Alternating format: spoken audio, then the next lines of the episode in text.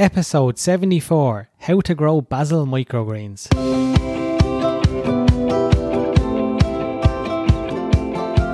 You're listening to the Microgreens Entrepreneur Podcast, where the aim is to help you start, grow, and improve any microgreens business. I'm your host, Brian Faulkner, owner of a microgreens business that I operate out of my own home.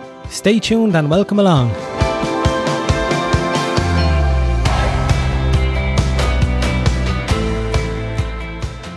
Hey there, how's it going? This is episode 74 of the Microgreens Entrepreneur Podcast. Welcome along. Thanks a million for being here with me. Hope things are going well there with you. In this episode, we're going to talk about growing basil microgreens. So it's just me here with you today, and I want to share this information about basil microgreens because I figured out a way of growing them that makes harvesting them easy. Because if you've ever grown basil microgreens, you'll know that they don't grow very tall, and this makes them a little bit difficult to harvest. And it also means that there's not much plant there when you go to harvest them, so that means that there isn't much weight there when you go to sell your microgreens. So, this is the best way that I've found so far to grow basil. There might be better ways out there, but this is what's working for me right now, and it gives me somewhat of a decent harvest because like I said, basil isn't, it's not a high yielding variety. So we're going to go over the best way I found to grow basil microgreens. We're going to look at some of the things that could go wrong when you're growing basil and how to avoid those mistakes. We're going to look at the expected yield you can get and the price you can expect to charge if selling your basil is something that you want to do. So stay tuned in for all of that. And if you haven't subscribed to the podcast already, please consider subscribing on your podcast player app so you get notified of episodes like this in the future. Before we get into the episode, I want to take a quick minute to thank our latest five star Apple Podcast reviewer, and it was from Chelsea from the United States. And Chelsea says,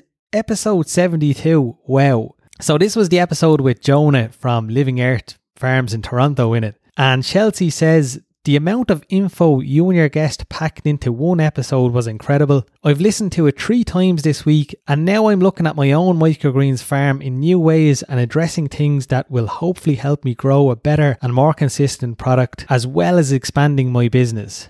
So that is super to hear, Chelsea. Thanks a million for that review. Really appreciate it. And really, the thanks should go to Jonah there for providing that great information in that episode. And if you haven't heard that episode already, make sure that you go back and check that out after this one. So I think it was episode 72. So that really was a good episode. So thanks again for that, Chelsea. And if you'd like a shout out like this on a future episode of the podcast, all you have to do is head over to Apple Podcasts, leave a review, and you'll be getting a mention on here on a future episode.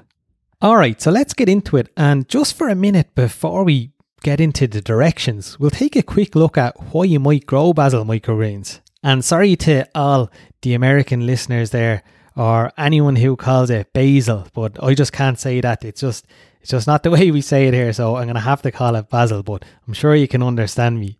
So basil, it's a popular variety with chefs and you might be requested to grow them by some chefs if selling to restaurants is something that you're doing or something that you want to do. So that's the reason that I started growing them regularly.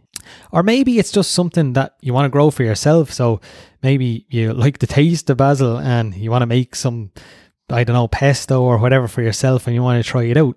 I have to say that personally, this isn't a variety that I'm mad about the taste of. So I like things that have basil in them. So things like marinara sauce or even pesto that's highly contains a high amount of basil. I like that as well. But just eating them on their own, I'm not mad about the taste of them. The flavour of them is just really strong. But that is a good thing, really, though, because it's why chefs like them a lot and why they like using them in their dishes because the flavour of them is strong and sweet and it adds flavour to the dish. It's not something that just looks pretty on the top of it. So they actually build that flavour into whatever dish it's for. I actually avoided selling basil up until this year because compared to some of the other varieties that you can grow, it isn't the most profitable variety to grow and they take a little bit longer. So, yeah, a little bit more time to grow. And if you want to know the most profitable microgreens to grow, head back to episode 22 and take a listen to that and you'll hear what they are. But yeah, basil microgreens, they're just not the most profitable microgreen that you can grow, especially if you've got limited space. And I'll go into all of that a little bit more before the end of the episode. So there's lots of different varieties of basil to grow and they all grow in a similar way, but today we're going to look specifically at Genovese basil because that is the most common variety that's grown as a microgreen and it's also called sweet basil as well. For equipment, you're going to need some trays. You're going to need trays with holes and without holes. You're going to need some fine soil. You're going to need some basil seeds and you're going to need a water source. So, a small mini watering can or even a hose that you can spray gently, something like that. So, we're going to keep this really simple. So, you, that's minimal what you really need for this. From start to finish, it's going to take between two to three weeks from day one till harvest. That's depending on your preference. And this is at an average temperature of about 22 degrees Celsius or 71 degrees Fahrenheit. So basil likes heat and it grows well in heat. If you grow them for about two weeks, you're just going to have the cotyledon leaves. So, if you don't know, that's the first two leaves that the plant produces. And after three weeks, the plant will have its first set of true leaves. So, They'll be very small, the first set of very small true leaves. I actually grow it for three weeks because the chefs that I deliver to, they like it better when the plants they have their first true leaves. So it looks much nicer and you actually get a little bit more weight if you let it grow that extra week, but not much more. So you can actually harvest them after two weeks if you were happy to do that.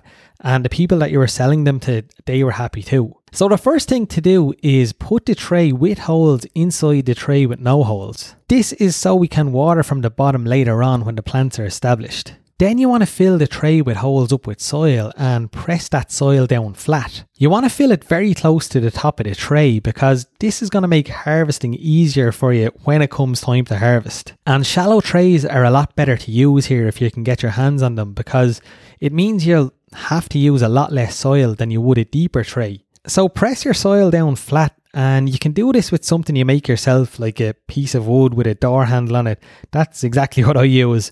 Or you could use something like an old book if you were stuck, something like that. Just something that you can put some pressure on the soil and make it flat. Then, when you've got that done, it's time to add the basil seed on top of the soil. And I sow basil seed pretty densely because I want to get the most out of each tray because it's such a low yielder. So I put 10 grams of seed onto a 10 by 20 inch tray. So you want to weigh that out then, weigh out 10 grams and spread it nice and evenly across the whole tray. And once you've got that done, then you're going to take whatever you use to press the soil down with and press down the basil seeds into the soil so there's good seed to soil contact. And by doing that, then they won't move too much when we put the water on them and they'll be in touch with the soil so they're able to take up more water from the soil and they're not going to move. Once you've got that done, you're going to take something like a mini watering can with a sprinkler head on top of it or a hose with a with a trigger on it that has a,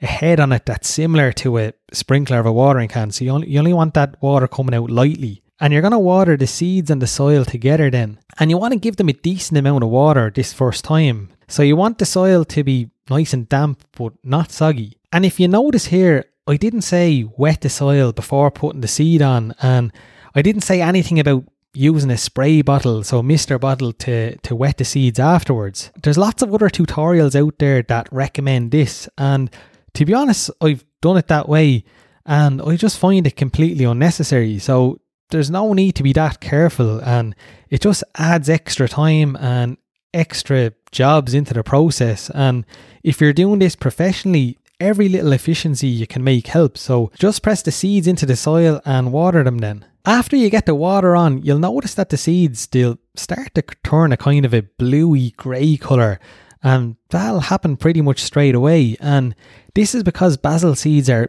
mucilaginous. So I hope I'm saying that correctly. It's a it's a kind of a hard word to say, but um, that means they have a kind of a gel coating around the seed. And mucilaginous seeds, like basil seeds, if you don't know already, they shouldn't be soaked because if you soak them, they all just stick together and they hold too much water because they're mucilaginous and they have that kind of gel around them and they're more likely to rot. So, anyway, you've got water on the seeds and the soil. The next thing to do then is place an upside down tray with no holes on top of the tray with the seeds and the soil in it. So, if you can imagine the bottom part of the empty tray with no holes is at the top here and there's a big gap inside of it. So there's no weight going on the seeds here. You can also use a blackout dome here if you happen to have one. And what this does is it holds the moisture in the soil and the seeds, and it'll also keep everything in darkness when the plants start to sprout out of the seeds. And the main reason you want to keep basil in darkness is because we want to try and make it grow as tall as possible. And we want to do that so it's easy to cut and so there's more weight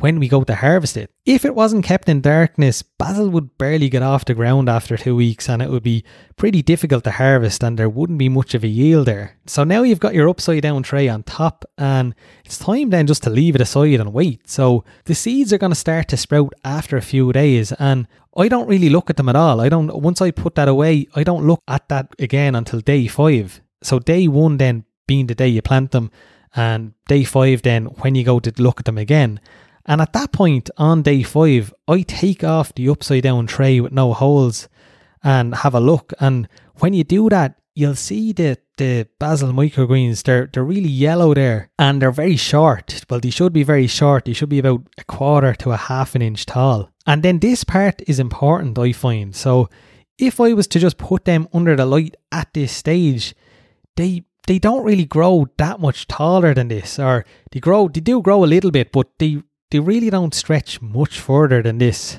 So I keep them deprived of light for a little bit longer to stretch them out that little bit more. And here's the thing that I found works really well for me. So if you've ever grown basil microgreens before, you might have tried this before. So tried leaving the upside down tray or the blackout dome on for a bit longer to try and stretch them. And what generally happens is that the the seedlings, so the basil microgreens, they'll start to seek out the light even the faintest amount of light that there is. So they'll start to grow towards the the edges. So where the dome meets the meets the tray.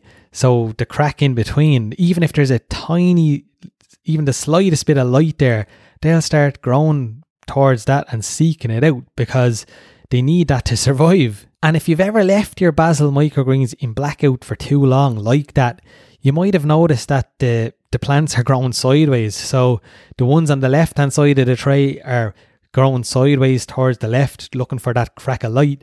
And the ones on the right are doing the same thing, the front and the back. So they're all growing sideways away from the middle. And the thing is that when this happens to basil, the, the plants they don't ever really straighten back up. So not well, not in the length of time that we're going to be growing them from for between two to three weeks. So, you know, when something like this happens with sunflowers, say. So let's say you, you leave sunflowers under weights of like a few trays on top of each other with weight on them for a bit of extra time. They can be nearly growing backwards under the weight.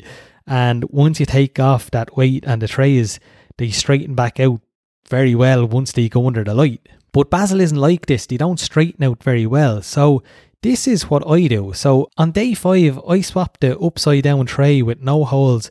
I swapped that out with an upside down tray with holes. And I put that on top of the basil microgreens. And what this does is it deprives the plants of light just enough that they continue to stretch to look for the light. But instead of stretching towards the seam at the sides of the trays where the trays meet, they stretch towards the, the light coming in through the holes at the top of the tray and this keeps them growing straight up and keeps them stretching higher and straight. Yeah. So I leave them like this for another three days and I don't water them or I don't spray them at any point in between here. This might be different for you if you've got lower humidity than I have or, or a higher temperature, but for me, I don't have to water these at all until day eight when I take the tray with holes off of the off of the basil microgreens. And at that point, I give them a little bit of water from underneath and I put them under the lights then. And if you don't have grow lights and you're just doing this as a hobby for yourself, you can put them on your windowsill and try and find a, south facing window. So the they need a nice bit of light basil. So try and find a, a window that can that gets the most sunlight in your house. But I put them under the lights and I put them on for 12 hours a day. Some people recommend anywhere up to 18 hours a day, but 12 has been working fine for me. So that's what I can recommend because it's what I do. So 12 hours under lights for basil. After this, then, it's really just a case of watering as needed until they're ready to harvest. And harvesting can take place anywhere between 14 and 21 days after planting.